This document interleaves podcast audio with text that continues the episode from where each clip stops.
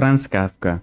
Los cuervos afirman que un solo cuervo podría destruir los cielos. Indudablemente así es, pero el hecho no prueba nada contra los cielos, porque los cielos no significan otra cosa que la imposibilidad de los cuervos.